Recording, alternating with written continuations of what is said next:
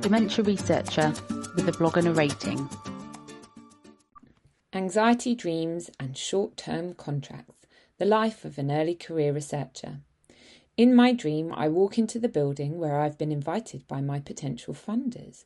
They've invited a small group of people to assemble and are planning a big announcement about who they will be funding.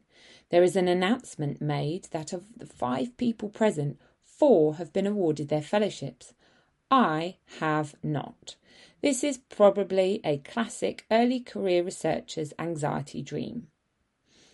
In my dream, I gather myself and tentatively ask for feedback to allow me to make the necessary changes to the proposal so I can resubmit next time.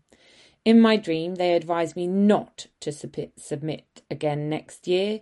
They tell me they do not award fellowships or funding for that matter to speech and language therapists, and that my idea wasn't great anyway, and really do not ever apply again. Now, I know anxiety dreams are not uncommon, but they are uncommon for me. I believe that mine is probably related to my keen desire to continue my career as a researcher in the field of dementia and applying for the small number of funders that I'm eligible for.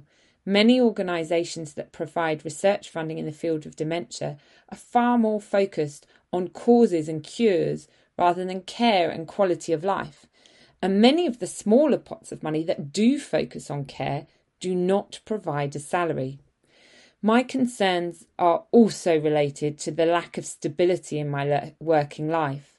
I'm currently employed on a short term contract until the end of October as part of the NIHR Development Skills Enhancement Award that I hold. I'm also employed on a short term contract within the NHS, working in a dementia service. This position has been supported by charitable funding, and NHS Commission commissioning is certainly not guaranteed given the current COVID 19 pandemic. Should I not get further research funding, I might have to do more work within the NHS.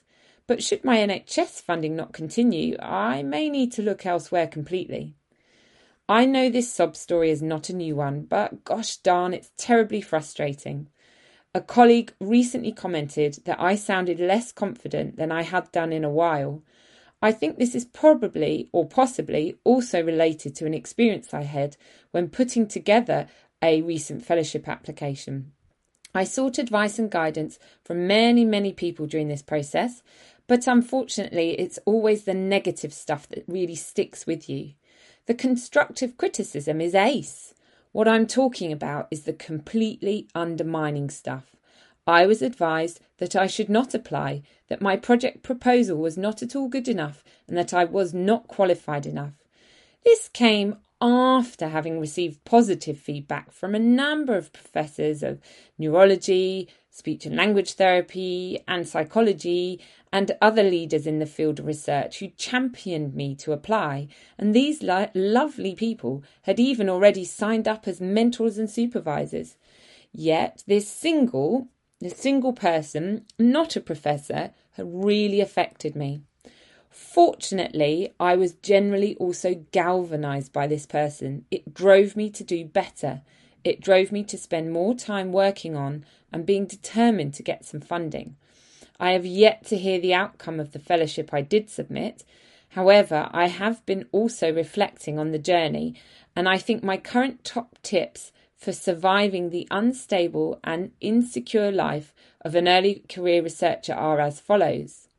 First of all, surround yourself with the right people. Seek support and advice from people you truly trust and respect. Make sure you find peers who are supportive too it's great to have this kind of support group, a cheering committee who can help one another and talk about these things. If one person brings you down, go back to the others, those who've championed you, and tell them about it. Ask and check with them. Don't be alone with things that undermine your confidence. This can often make it worse. Be kind to yourself. Just because you've done your PhD doesn't mean you've got this. Allow yourself not to know things. Ask for help and ask for advice. Don't put all your eggs in one basket. Apply for lots of different fellowships, different size grants and jobs.